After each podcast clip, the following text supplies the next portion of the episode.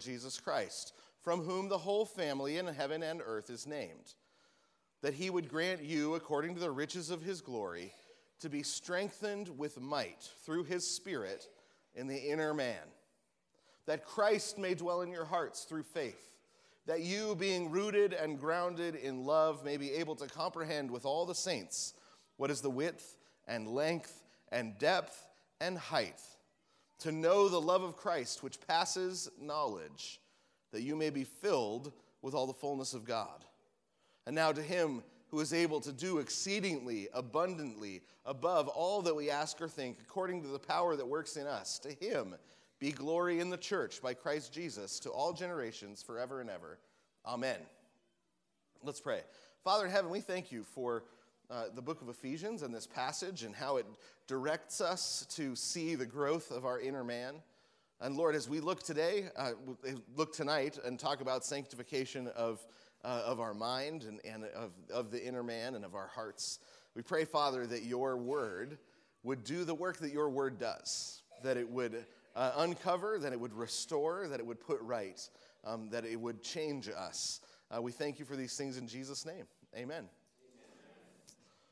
Well, we have been working through uh, how justification and sanctification actually uh, make a difference um, in our life and, and what it is that the story of what God has done, how that uh, affects us. We have talked about the way um, that the deep uh, the deep connection across time and space in the covenants that God has made uh, continues to have a direct effect upon us, um, even though it's a, uh, a long ways away, a long time ago, that those things still affect who we are. We've looked at the way that uh, the different things that chained us to sin and death in our old identity have each been uh, taken away that they've been that we have been separated from all the different things uh, that chained us to sin and death so that we could live in a, a free life before the lord uh, live in wisdom live well in the world that he made um, and uh, tonight what i want to talk about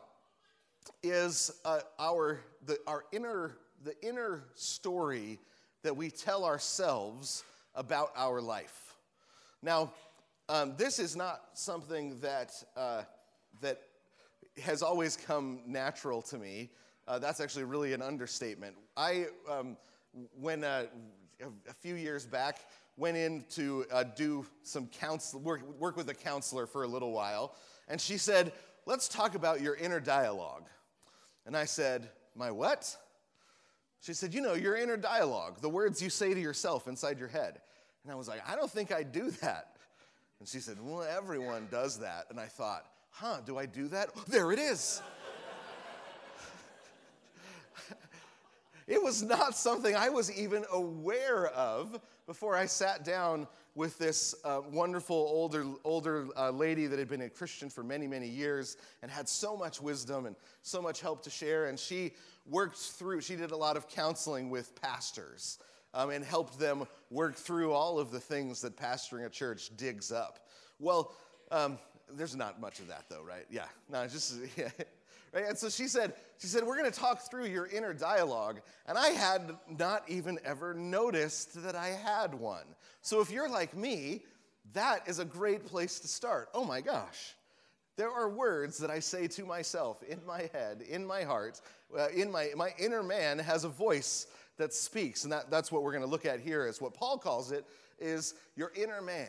And he talks about the sanctification of your inner man um, in the, here in this passage and in a couple of other passages. And um, once, and, but, but once I recognized it was there, it was really difficult to figure out what to do with it. Um, you, you, what is it that you do with the fact that you talk to yourself all the time and you're not crazy? I mean, assuming you're not crazy. You talk to yourself all the time. We are designed to have an inner man and an outer man, um, and that, that depth and that complexity of our person is because we're made in the image of uh, an incomprehensibly deep God. Right? I, I, remember when I was getting ready to get married, um, the, the gentleman my, who was my uncle, who was a pastor, who was doing our who was, who was doing our counseling, saying, Look, you have to understand you're marrying a woman made in, in the, made in the image of an incomprehensible God. You are not going to understand a lot about her, right? And it's, there's a depth to the person, uh, that whatever person you're talking to, um, and then there's a depth to you that God wants to uh, restore to its intended uh, end, to its intended use, including all the way into our inner man. So even the things that we keep back that we think nobody else knows about, God knows about. And we're going to see that He loves us anyway? Even though He knows what our inner man is like. And He loves us so much that He works to restore even our inner man. Now, one of the things, though, that's been most helpful for me is as I've studied storytelling and as I've studied story building and character building and character arc building, um, is uh, comes from a book called Creating Character Arcs by the author K.M. Weiland. And she uh, explains that, um, that every character, uh, that, that a good character arc, how it works is a character has a controlling lie a controlling lie that they're telling themselves, and a good plot puts pressure on that lie until they're forced to admit the lie and accept the truth. And that's what people find to be a very satisfying character arc, right? Um, that that uh, that we, the that the lie that the person is telling themselves at the beginning of the story is keeping them from living well in the world. It's keeping them from being able to be the person that they obviously could be. And then that lie is revealed and is revealed to them. And then if they if it's a comedy, if it's a happy ending, if it's a positive character arc, they stop telling themselves the lie, they start telling themselves the truth, and they're able to live in the in the way that they couldn't before. If it's a tragedy, they double down on the lie and the, and everything falls apart and you get Hamlet and everyone is dead at the end. Right? Hamlet, probably the greatest work in English literature, is a tragedy, and so the English are naturally tragic people. Now, um, I want to, I, but I, I want to put some some flesh on this, uh, a particular kind of flesh. Perhaps you have heard the story of the young prince who knew he was going to be a mighty king. He was a young Simba kids who've seen Lion King. I know all the adults have. It's one of the greatest movies ever made, and so you've all seen it, right? The Lion King is a, is a, great, is a great movie. And here, I, but I want to talk to you about the controlling lie of Simba. Because the movie starts out with, you know, it's Swahili. I don't speak Swahili. But uh, you, you've got a new prince, and the king and the queen are very proud of their their firstborn son. He's the new prince. He's going to be the king of Pride Rock uh, at some point in the future. And, uh, but when we, when we do finally meet him, he's kind of an, an arrogant little punk, right? He, the first, he, he, he says, Oh, it's time to get up. It's time to get up. Let's go. Let's go. I'm going to go see this world. And the first song that he sings is, I'm going to be a mighty king. Right? Kids, you guys know this, right? I'm Gonna be a mighty king, like no king was before. Okay, really? Your dad's James Earl Jones. he, he's, he's literally Darth Vader. You're really not gonna be greater than your dad. But, but, he, he, but that's the lie that he's telling himself that I'm gonna be a great king because I know how to tell people what to do. I'm gonna tell people what to do. I'm gonna, I, I can, I'm gonna uh, rule this place and tell people what to do, and they're gonna do what I want them to do, and it's gonna make me a great and mighty king. Now, it immediately gets him into trouble because he goes to the elephant graveyard that he's not supposed to go to, right, kids? And when your dad says, don't go to the place that the sun doesn't touch, that shadowy place over there, right, you should listen to him, right? Because there's probably hyenas waiting to ambush you and eat you. When he shows up at the elephant graveyard, he's chased around by the, by the hyenas, and he tries to roar and scare them away. And it turns out he's not a great and mighty king. He's got just a little squeak of a roar. Thankfully, his dad shows up in time to scare away the hyenas. But that's when we discover that Uncle Scar is telling himself the exact same controlling lie. Ex- he's telling himself the exact same thing. Now, his song, when it comes on, is in a minor key, and he's got little marching Nazi hyenas with no eyeballs. And so we know he's the bad guy, right? Simba, he was the good guy because it was colorful and it was cute, and he wanted to be a mighty king. And, and, uh, um, but Scar says the exact same thing I'm going to be a mighty king, and I'm going to be able to tell people what to do, and it's going to be amazing. And both of them are saying that power is for me. Power is for me. Now, the difference between Simba and Scar at this point is that the author likes one and hates the other. he loves Simba enough to confront the controlling lie, to confront, to hurt him enough to get the controlling lie out into the open where he can deal with it. He's pushed, uh, he, he, his dad dies in a stampede. If I'm spoiling it for anybody, I'm so sorry, but it's been 35 years. I don't feel bad. Right?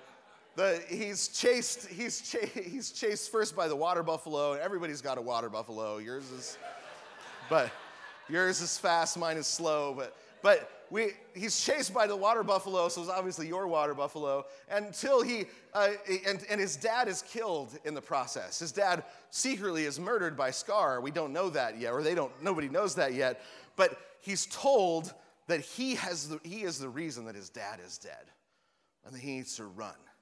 He needs to run away because there's no way to deal with that shame ever. And so he runs away, and the hyenas chase him. They chase him into the thorns and the thistles. They chase him out into the wilderness. They chase him until he dies. The end. the buzzards show up to eat his dead carcass. We've got a dead baby lion on our hands. Lion, what's a baby lion called? Cub. Cub. He's got a dead cub. Thankfully, it's only a metaphorical death. But he had to go through the curse of the thorns and thistles, the curse of the desert, the curse of the wilderness, uh, and, and into death because he is finally going to have to die to himself. At that point, Timon and Pumbaa show up. Right? Timon and Pumbaa are some of the, these, the great characters of literature. Right? They show up um, and save him at the last minute, uh, except for what they offer to him is the option to accept his lie and just live without power. Right? Because Hakuna Matata offers the exact same thing as the Nazi hyenas and I'm going to be a mighty king. Right? The ability to just live for yourself completely. Right? So again, he's confronted with the lie. This time he thinks the problem was I wanted too much power. If I just have power over myself, then I can use that power for myself and I will find fulfillment. The same lie over again. He gets the, the wrong end of the stick, thinking he can get rid of the lie. That, young men, like I mentioned before, is when someone curvy comes in and messes with his mind. Right? because uh, his best friend from when he was growing up, to whom he is betrothed, so don't worry, it's legal uh, she shows up and they, and he, and she, she's just trying to eat the pig. She's a lion. That's what they do. That's obvious. Like bacon, hooray! And so chases the chases the pig, and he and he jumps in the way of, and they wrestle a little bit, and Nala pins him. Pinned you again and again. And he says, Nala, he says, Simba, what are you doing here? You're supposed to be dead. And it's true. He's supposed to be dead. He's been given the opportunities to die to himself, and he hasn't taken any of them so far. But now there's a Nala there. Gentlemen, you'll meet your Nala someday. She messes with your head, makes you want to go off and conquer the world. You start saying, like, there's got to be a dragon around here somewhere. That's slay something, right? You start just wrestling at random with other men, and, and she's thinking, what's wrong with him? Right? And ladies, you're doing that to him, right? Uh, but he, and she says, You've got to come back. Pride Rock is under a curse. It's under a covenantal curse because of Scar's sin. That's not exactly how she puts it, but the place is burned down. It's stopped, it hasn't rained since Scar's sin. It, uh, the, the food is gone. They're out across the desert just to find a little bit more food. They're going to have to go into exile any day now. It's under the curse. Uh, uh, the, the Pride Rock is under a curse because of the sin of the, the coercive, co opting ruler. And he says, I can't come back. I'm not that lion anymore. And this is the first time he begins to deal with the reality of the situation. The lie that he's told himself is so obviously not true. He's actually in exile, and he's continuing to try and tell himself the lie like he's a king here. But he's not, he's off in exile. And so he has to remember who he is. Thankfully, there's a magic monkey. Like there always is in the best stories, a magic monkey shows up in order to give him the wisdom that he needs to remind him of who he is, of who his father is, of what his father taught him about real, true leadership and real, true power, and the ability to give himself for others the way his father gave himself for him.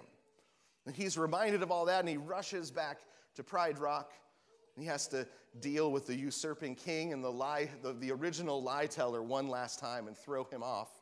Uh, but, and, and in the process, the whole place burns down. Because he, as a king, has gone through the death and resurrection of his own inner man. The rest of the land can now go through the, the death and resurrection that it needs to go through to get out from underneath the curse, which ends, of course, with a marriage and Nala being pregnant and the, and the bird being freed from the cage because you know, the, that's what happens when the true king returns. The innocent are freed. The, uh, the life is restored. Things begin to grow again. And, and things are put back the way they ought to be, right? Now, that is a great story. Right? You add to that the good music, and, and all of a sudden, you've got a masterpiece on your hands. You've got a, a great story, but it's a story about a king who's the, the, the lie that he's telling himself almost destroys the entire world. Because he is at, because everything under his authority suffers under his lie. But when he, he turns around and he begins telling the truth and living according to the truth the things that were suffering from his lie suddenly are blessed by him telling the truth So that is a character arc where the story that's being told puts pressure on the, the, the controlling lie of the main character in order to free him from it. And here in, in uh, Ephesians 3, you see Paul talking about this, the, the way our own inner man is restored to the truth by the work of the Holy Spirit. Paul says, For this reason, I bow my knees to the Father of our Lord Jesus Christ, from whom the whole family in heaven and earth is named. So he starts off by saying, Let me tell you about why it is that I bow uh, to God joyfully, the Father of our Lord Jesus Christ. And then he says, The reason that we have fathers is because the, the one who created us is a father and he loves being a father. And so he made a world where fathers uh, exist because it's, it's something that he loves. So every, the whole family in heaven and on earth is named after the Father. You sometimes hear, this is an aside, it's just for free, but you sometimes hear liberal theologians say, well, we started calling God Father, and um, Freud is famous for this. He, I wouldn't call him a theologian, he's more of a pervert. But this is a different thing altogether. Uh, the reason that we call God the Father is because we look at our Father and we think, I need more. He doesn't provide everything I need. Maybe there's some great Father in the sky. And so we have metaphorically fathered God, turned him into a father because we needed a father. But Paul says it the exact opposite way around. God created fathers because he was a father. And so fathers are named after him. He's not named after our Father. But he says, that uh, for this reason I bow my knee to the Father of our Lord Jesus Christ, that he would grant you, according to the riches of his glory, to be strengthened with might through his Spirit in the inner man. That he would be strengthened with might through his Spirit in the inner man. Right? Our inner life, our inner man is something that God is concerned about, and He's concerned about how it can become stronger, right? How it can, how, how it can be uh, better able to uh, resist temptation, how our inner man can become better, uh, more, as he says in 1 Peter, more, uh, more incorruptible. Right? He says the inner man is actually precious in the sight of God in 1 Peter 3 right? That our heart is something that God is concerned about. He's not just concerned about our outer actions, He's actually concerned about the desires of our heart. That our heart's desires are rightly ordered, that we love the right things, that we love them in the right ways. And the heart, scripturally speaking, involves our whole thought process. Right? Our, the metaphor that we use uh, is head and heart. And head is where the reason happens, and heart is where the emotions happen. Um, and the, the metaphor that they used in Bible times and, and in Greece and Rome is the heart is where the reason happens, and the kidneys is where the emotions happen, right? We've got so sort of like, you know, that gut feeling. Um, in our kidneys, that's our emotion, where the seat of our emotions, and then our heart is the seat of our reason. And so when he starts talking about wanting, uh, wanting our heart to be strengthened, he's talking about the, the, the way that, our, that we reason, our inner dialogue, the story we tell ourselves, the way that we make sense of the world, the, the story that we tell ourselves about ourselves. It's an important and it's an important thing, and God wants it to be stronger. The inner man, we're told, is being renewed day by day by the Spirit so that our thoughts are turned further away from falsehoods and lies and turned more and more towards the truth. So, as, as it says in Ephesians, as he goes on, right, he says uh, that, that he would grant you, according to the riches of his glory, to be strengthened with might through his Spirit in the inner man, that Christ may dwell in your hearts through faith so that you will be rooted and grounded in love.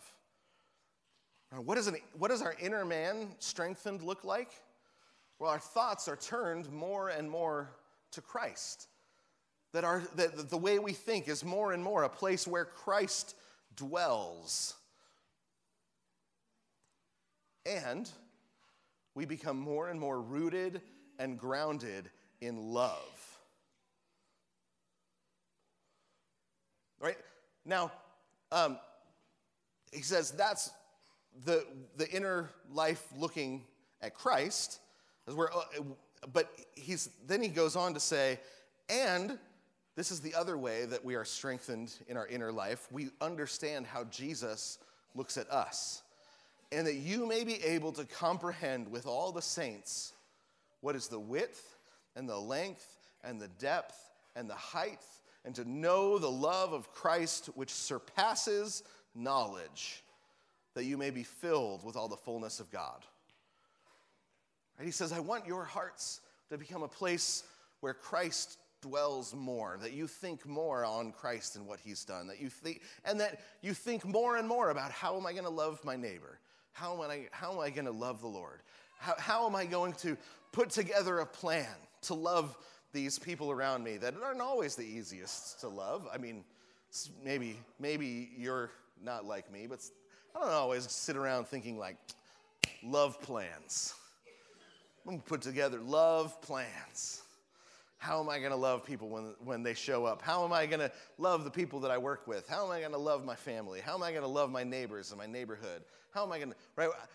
He says, first, he wants us to look at Christ more and think more about how we're going to love people. And then he says, and you will be strengthened in your inner man when you're able to comprehend the width and the length and the depth and the height of God's love.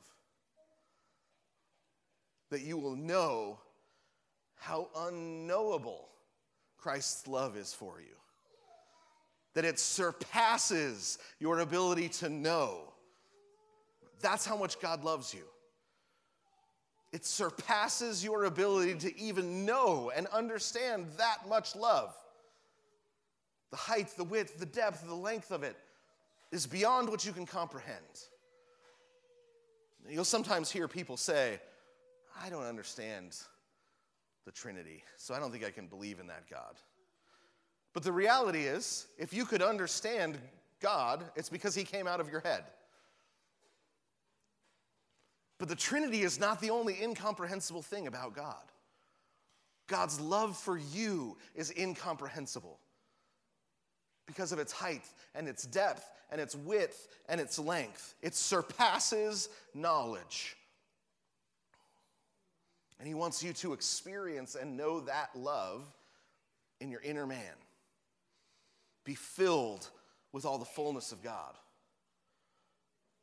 So when we look at God and when we look at our lives and we look at how things are going, if we see something other than the great love of God as the overarching story and explanation for how things are,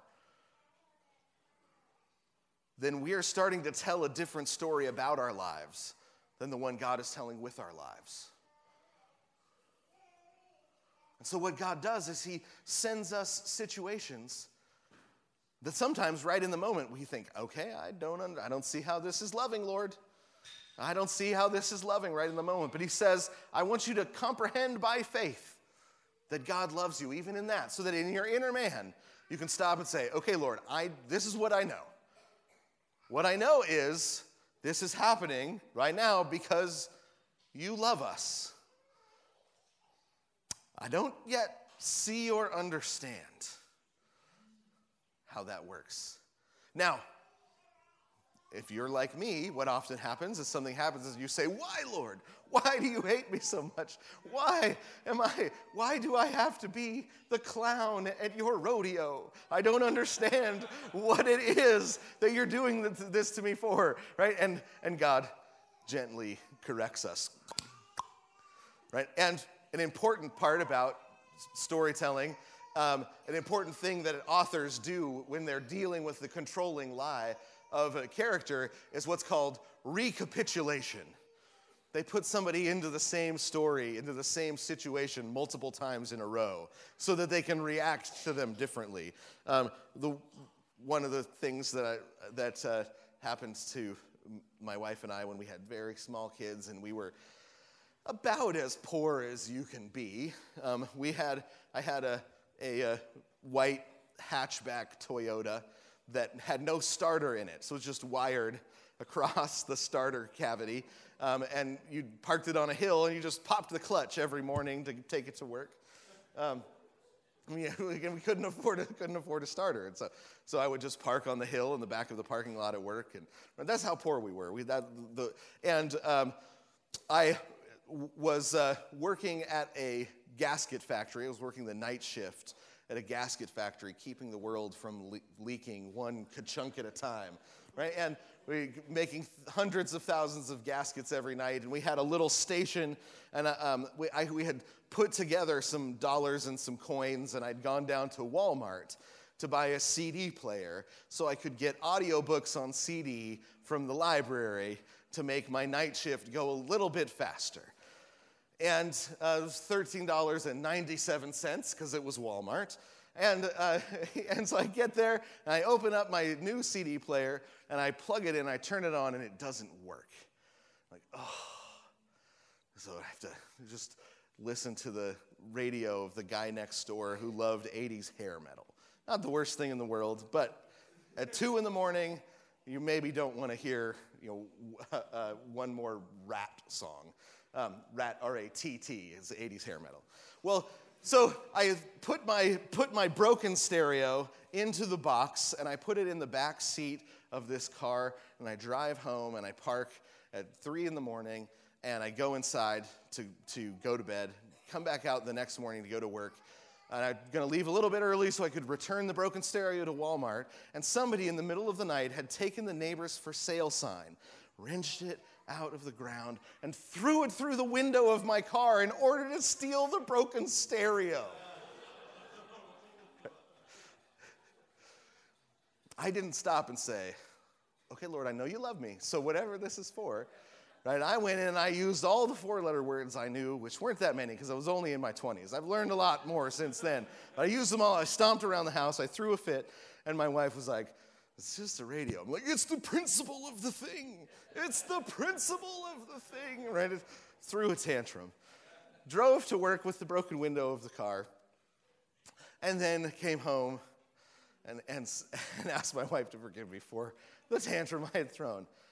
That was, I, I did not respond to that well. Please forgive me. Ask the Lord to forgive me. He said, I forgive you because Jesus died on the cross for me. And, uh, and then went back to work. Now, we were so poor that at the end of every month, we would be gathering up the change so I could get enough gas to make it to work. And uh, I was uh, heading off to work one night, and I, I knew I was really low on gas, and so I made it to work.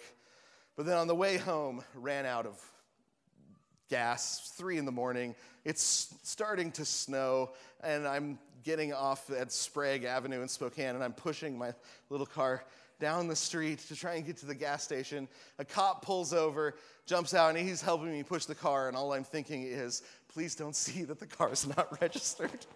Because we couldn't afford the tabs, right? And so I, we make it into the Shell station, and, uh, and I'm gathering up as much change as I can 86 cents in the, find in the car, and take it in. And I come back out, and the cop's standing there, and he's like, I don't want to kick you when you're down. But you know your car's not registered. I was like, yes, I know, but we can't afford it. Obviously, I can't afford gas, officer. It's the end of the month. And he was, he, he was very gracious, and he was like, okay, no, I get it, I get it. And so I put my 86 cents in, go home. Well, the next day I have to go to work again, right? drive, drive to, and, and so, but, but I'm almost out of gas, right? And so I have to take my wife's car. So take my wife's car because we're almost out of gas. Um, and I come home, and the car is gone. Somebody stole the whole car. Not just the radio. They didn't just break it, they stole the whole car. So we go inside, and this is what recapitulation looks like. I remember the embarrassment of the fit I threw last time. And so I go and I say, Let me tell you a funny story. The car is gone. We've been robbed. Now, we got robbed about once a year the first 10 years of our marriage, so the robbing wasn't, but this was the biggest thing they'd ever stolen. So we call the police. The police officer comes over and telling her about what's going on, and she takes the statement and she heads out to her car to leave. And then she comes walking back up and she says, Guess what? We found your car. They made it six blocks and ran out of gas. right? So it turned out to be actually a really funny story. but God gave us those two stories in a row so that He could show that He is actually working on our inner man. He's actually growing and changing our inner man, right? And you wouldn't know it if you don't get the second recapitulation of the same thing over again, right? He wants, uh, uh, God is on our side. Right? The great love of God, the, the, the love that is incomprehensibly great, that is towards you, is the frame of everything about your life. And that is what's supposed to define our inner man. He says that's what strengthens our inner man, it gives it power and might. God is on our side. And then, this is the next verse in Ephesians. And he is able to do exceedingly abundantly above all that we ask or think, according to the power that works in us. Right? Exceedingly abundantly above all that we ask or think. So we go to the Lord and we say, Lord, I, please provide this, please provide that.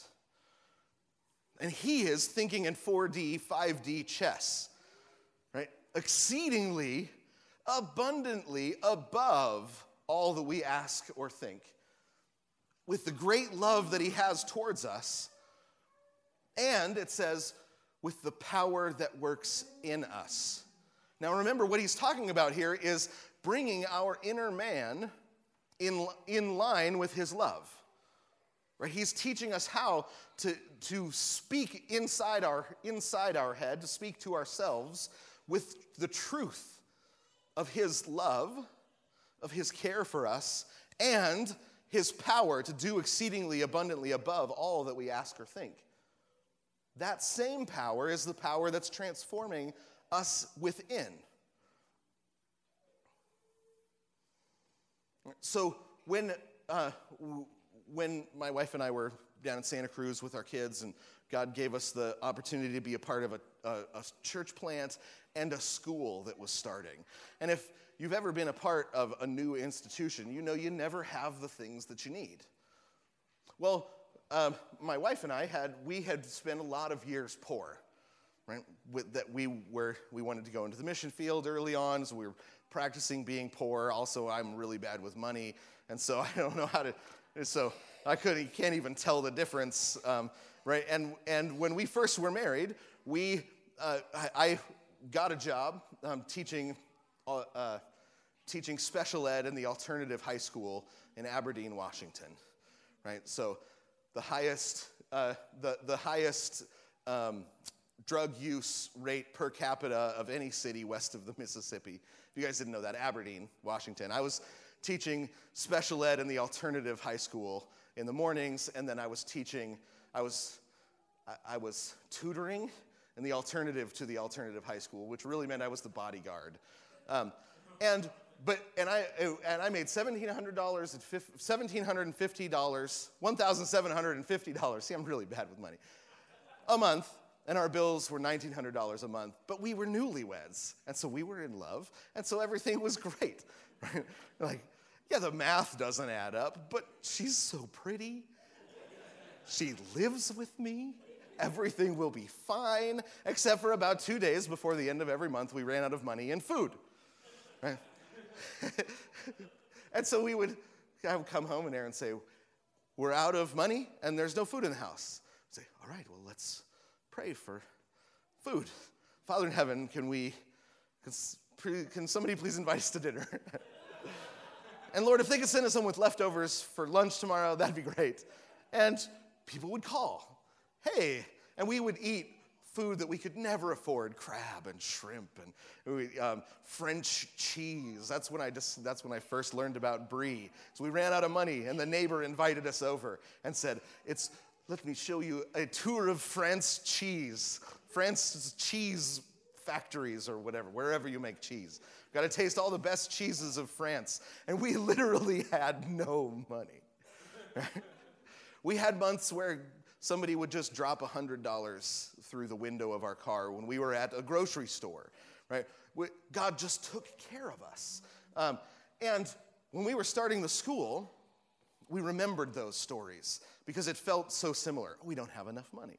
And so we had a, a new headmaster, and we just finished spending our budget, and he came in and he said, Hey, we never bought me a printer. I said, Okay, well, what printer? I know this story. I've been in this story before. What kind of printer do you want? And he said, Well, it'd be a wireless printer, color would be great, and um, if we could get some extra cartridges, that'd be great. And he's thinking like maybe the church is going to go buy it. I was like, okay, let's pray. Father in heaven, we need a wireless printer. And it, color would be great. And Father, if there's some extra cartridges you could throw in, it'd be such a blessing. Because um, we're out of money. Uh, amen.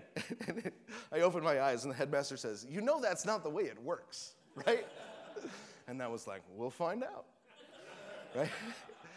At the end of that day, a guy comes walking into the office with a box and he says, Hey, does anybody need a color printer? Uh, it's wireless and there's some extra cartridges in here. I just this morning realized it was in my garage and I had no use for it. And maybe you guys need it. And the headmaster's head goes out, out the door, right? Recapitulation. God puts us through the same stories to teach us, the, not just to teach us lessons, but to teach us that he has taught us lessons.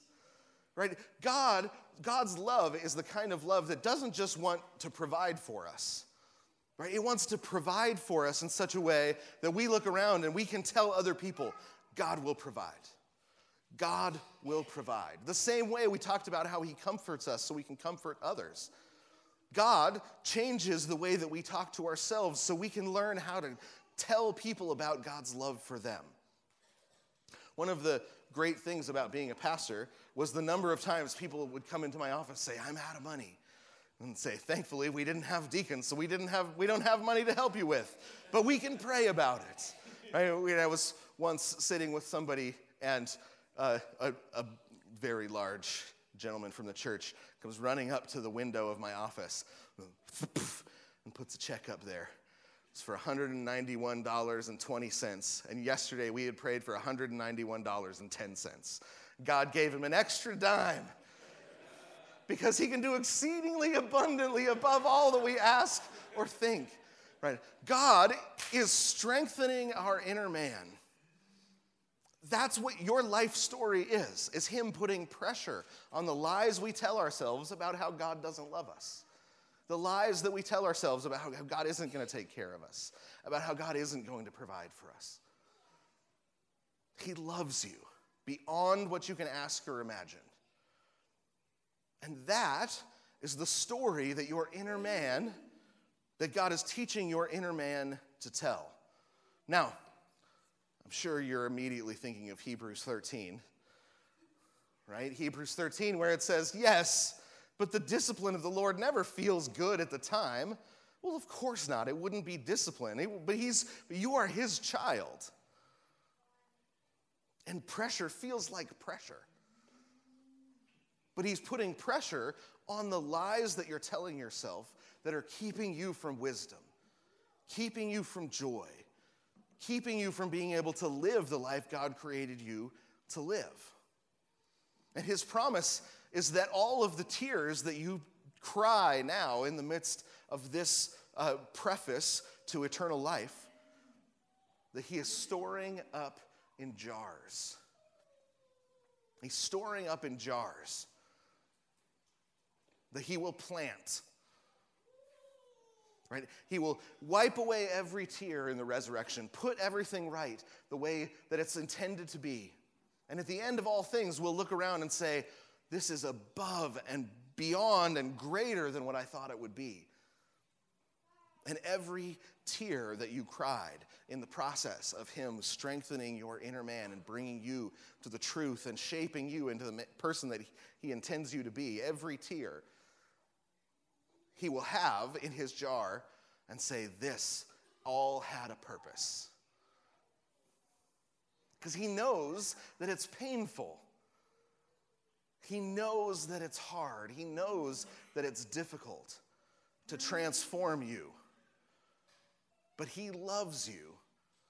And he loves you enough to put you through the pain, to get you beyond the lies, to the truth that sets us free. Let's pray. Father in heaven, we are so grateful. Lord, there's so many times that we can't even see or understand what's going on. But Lord, we know we tell ourselves lies. We know we get caught in the grip of lies. We know we get a, a short tape of lies that gets on repeat in our head. And we thank you that you insist on getting us out of it. Lord, we pray that as you sanctify us, as you transform us, that the, the strength of our inner man becomes a blessing to others around us. Lord, we pray for wisdom. We pray for the sanctification that frees us from the shackles that keep us bound to death and to sin. And we pray for the sanctification that helps us to know and understand how unsearchably great your love is for us. Lord, help us to become loving people because we understand your love for us. We thank you and we praise you for all these things. In Jesus' name, amen.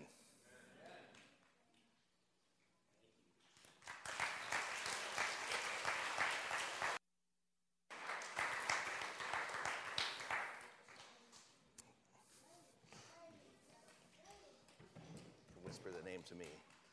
No. He whispered, no. I won't, I won't let him whisper the name to me. Yeah, should we just call Ty and Christina and.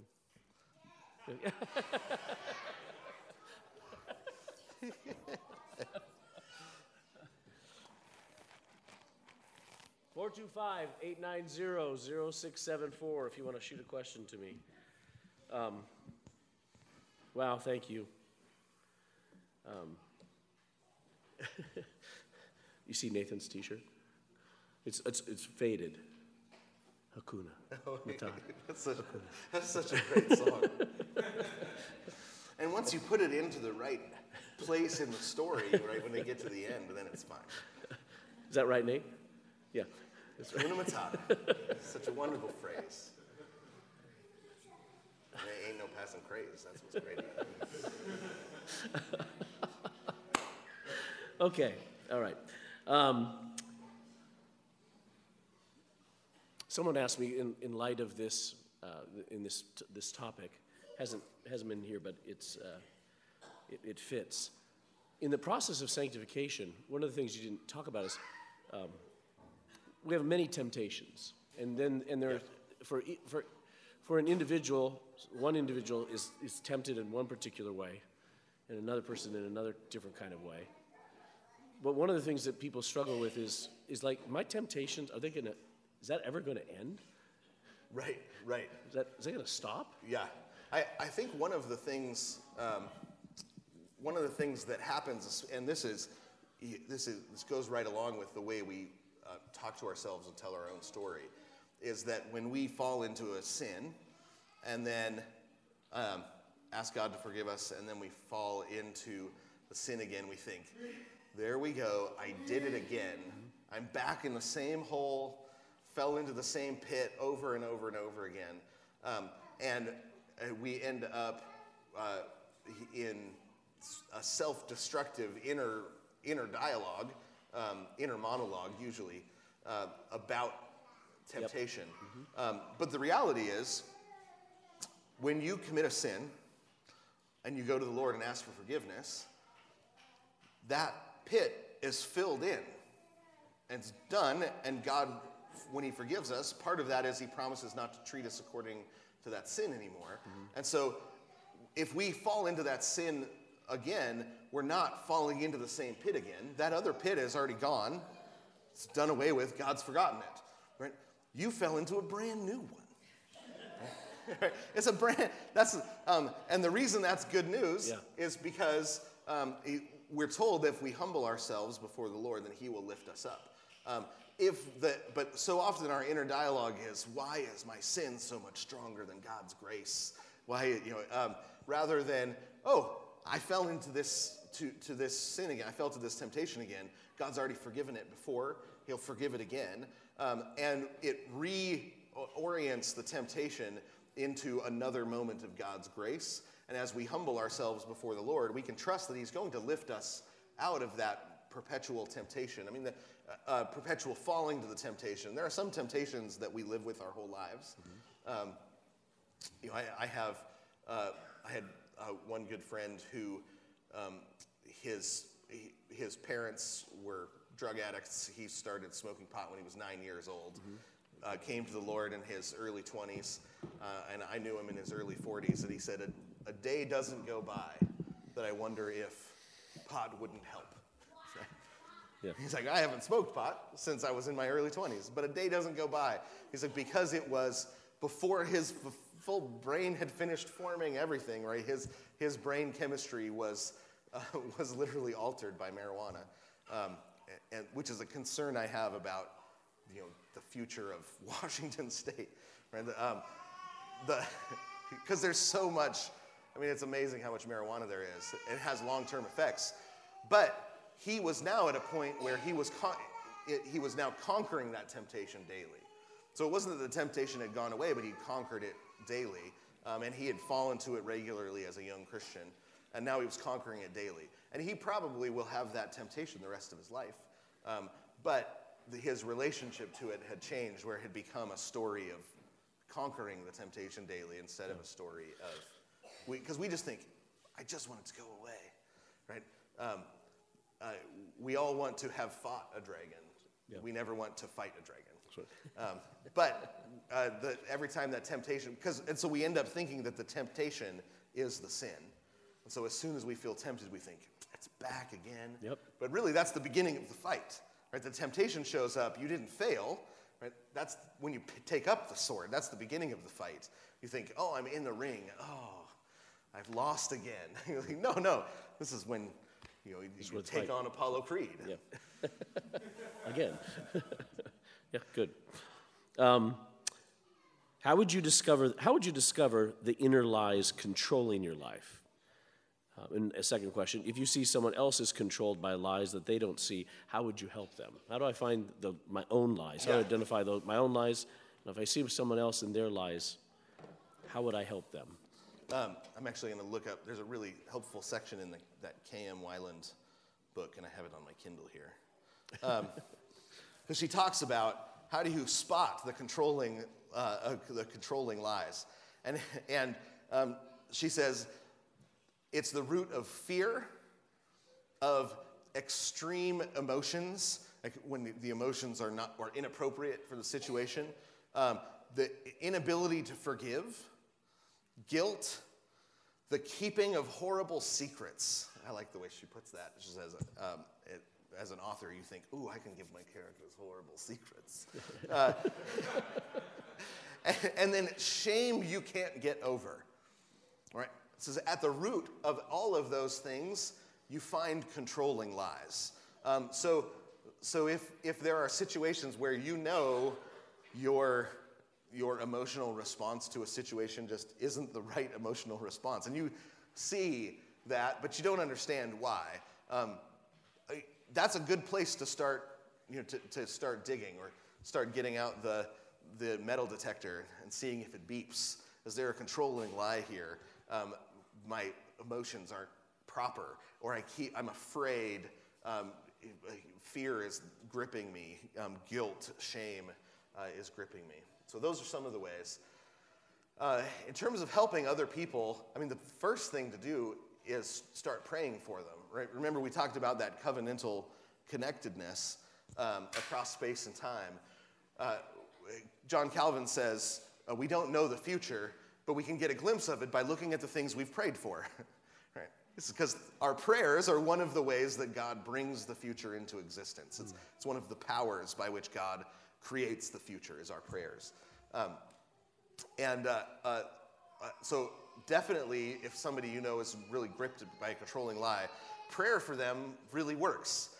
God is listening, and the, the power that undoes the controlling lie is the spirit that works in us, Ephesians says. Right? And so, what that person needs is the Holy Spirit's work. Um, moms are particularly tempted to think that they can be that Holy Spirit, especially in their kids' lives. Um, that's a, a, temptation. And so instead of praying for our kids, uh, we immediately dig in and say, Oh, I know what the Spirit should do. Let me do it. Um, uh, but the, uh, uh, it's, more, it's generally more helpful to ask people questions to dig out the lies so that they can find it themselves. Um, because uh, it, it's like, you know, when, when uh, I, remember rollerblading in the early 90s. I don't have an excuse. It was the early 90s. We rollerbladed.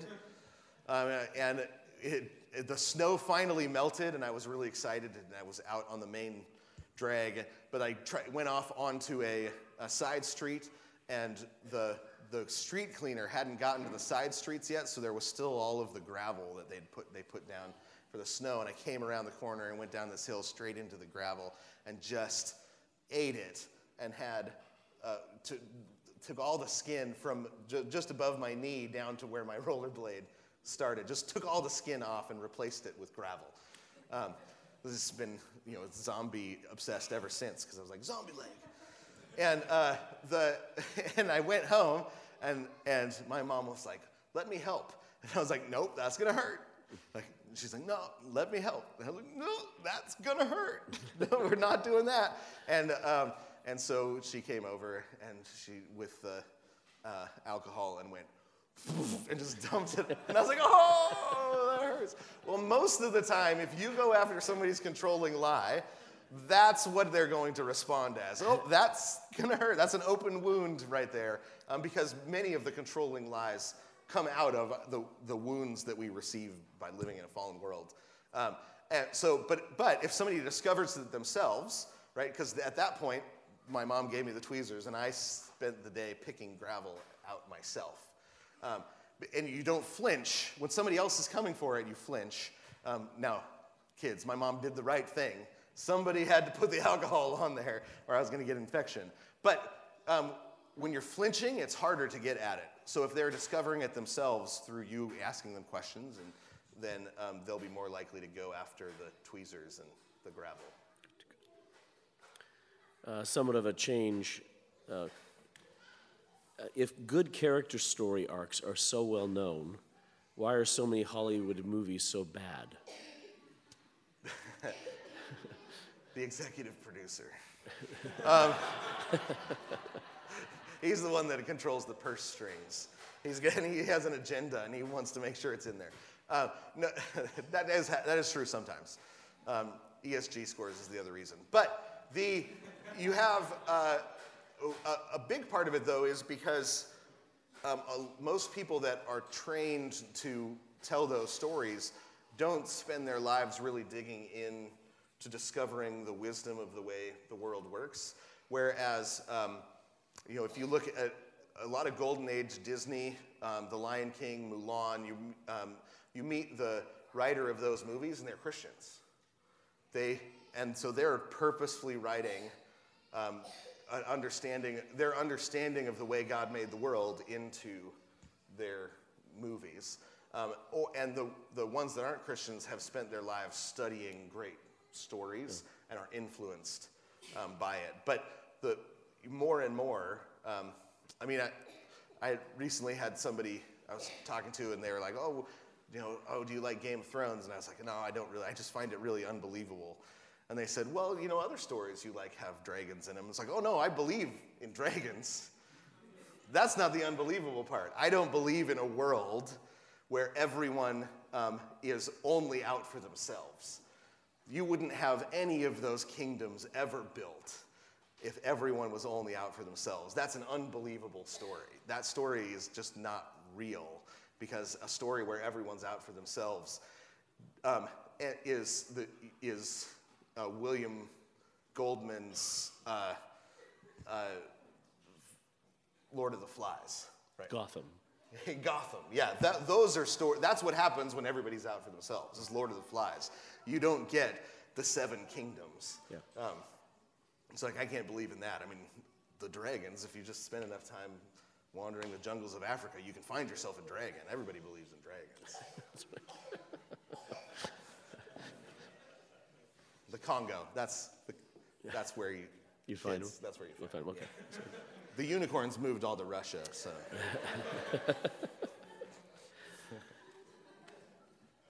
uh, this is from uh, your previous talk. Um, how do you explain covenant? How do you explain covenant unity and also headship to someone who lives and breathes in a materialist, materialist culture? Yes, this this is and this is going to be harder and harder um, because materialism is the reason materialism and egalitarianism end up going together is because they are both um, power based systems. Right? Egalitarianism um, is a power based system um, where whoever is the strongest in any particular moment is the one that gets to lead and be in charge. Um, and there's different kinds of power, but, it's, but whoever is the most powerful wins in egalitarianism. Uh, and materialism is the same sort of way. It's this Machiavellian power based system. Whereas uh, covenant theology is, uh, is about the distribution uh, of authority um, away from pure, sheer strength. Right? It's not a question of who's stronger. Um, that you, you distribute authority and then you have to give yourself away into an office in order to, to find the intended purpose for life. Um, so, and it's going to get harder and harder as people get further and further away from it, um, especially since now people that are starting to talk about you know, headship and talk about uh, patriarchy and different things like that are actually bringing that strength based egalitarianism assumption into it. They're saying, well, look, but guys really are just stronger, and so they should be in charge. Well, that's not why God. God gave them strength because He was going to put them as the head of their home, and they need that strength to defend, right? So they have to be strong to defend what God has given them um, the authority to protect. Uh, so, uh, um, it, so how do you talk about it convincingly? I think is the question. Yeah, or yeah, yes, in yeah, this world. In this world. Uh, how many of you guys love the Second Amendment? Right. The Second Amendment is the right to have a gun.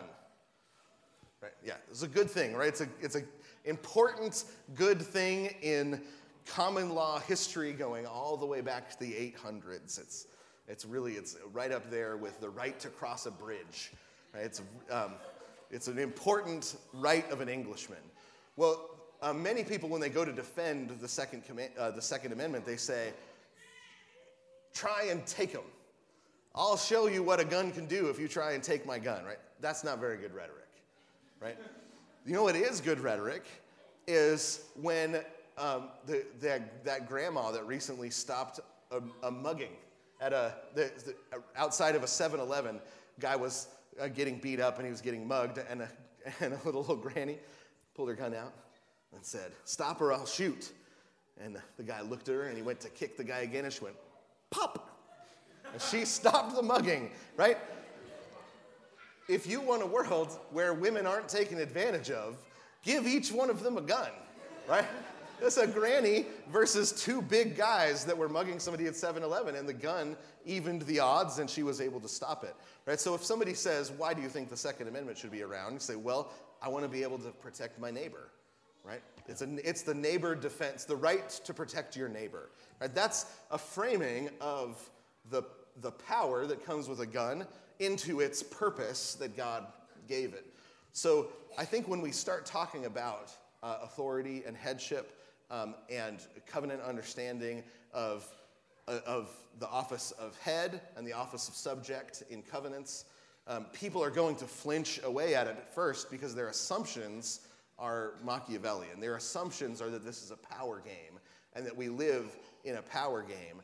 Um, and what we need to always talk about is that, that strength is a protection game, right? That, that covenants are protections um, for the weak. Covenants are uh, intended by God to be a protective setup where the, the, um, that the, the subject of the covenant, so we don't even like to use that word, um, but that's, that's the, the, I think, the right word to use. The subject of the covenant has the right of protection and provision.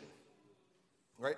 Protection and provision comes with a covenant head. That's what the headship is for, that's what the strength is for. And so I think we need to reframe um, the way we talk about it into, uh, into discussions of protection, protection of the weak, protection of children, uh, and uh, that, that headship means protection and provision. Yeah. Why would God give power to a king? Not, yeah. not for the king. Right, not for the king, it's for his subjects, right? What, mm-hmm. um, if, if a, you know, the, the reason that they put the, the best warrior um, in line to be king next, um, back before succession was simply by birth order, um, was because you, the king's job was to protect the tribe, right? right? Um, and so you wanted a, a great warrior there. Mm-hmm, mm-hmm. I think I got home. Oh, this is good. Before we end, can you give us the top 10 movies of all time?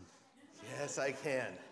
There's, but there's 19 of them. There's 19 of the top, the top 10. 10. No, my, my, my wife will tell you I'm infamous for getting really bad at math when in top 10 lists. Um, Oh no, yeah, top ten list.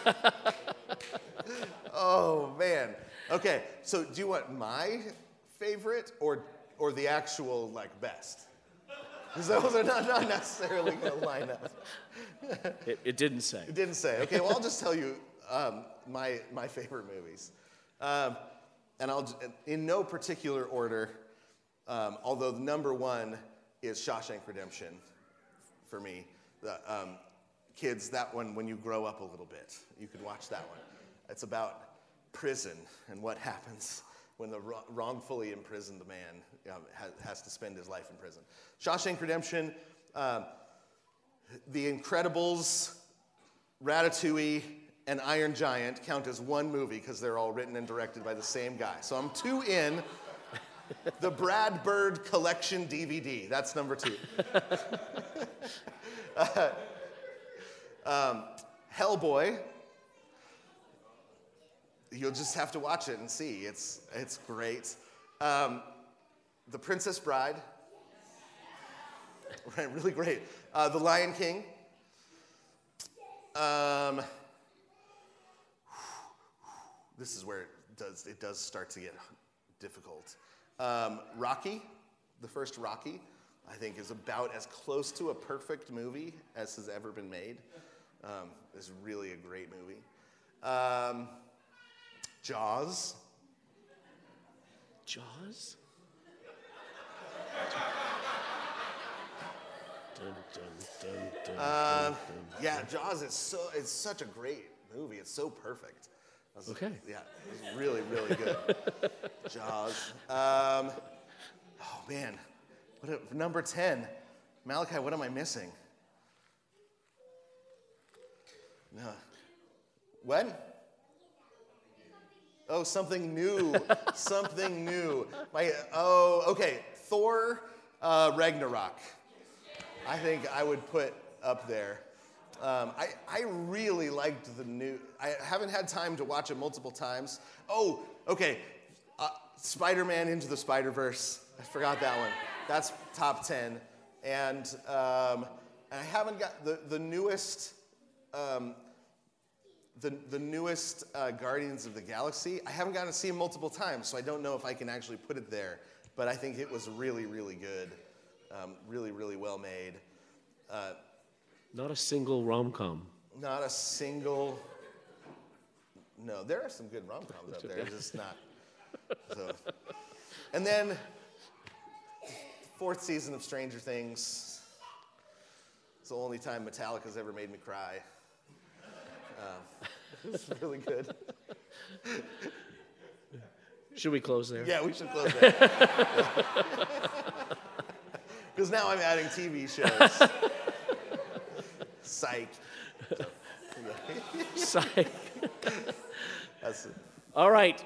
Uh, we won't give him an applause after he preaches on Sunday, so I'm going to invite you to give thanks again to Jason for coming and speaking to us now. Thank you, sir. Thank you.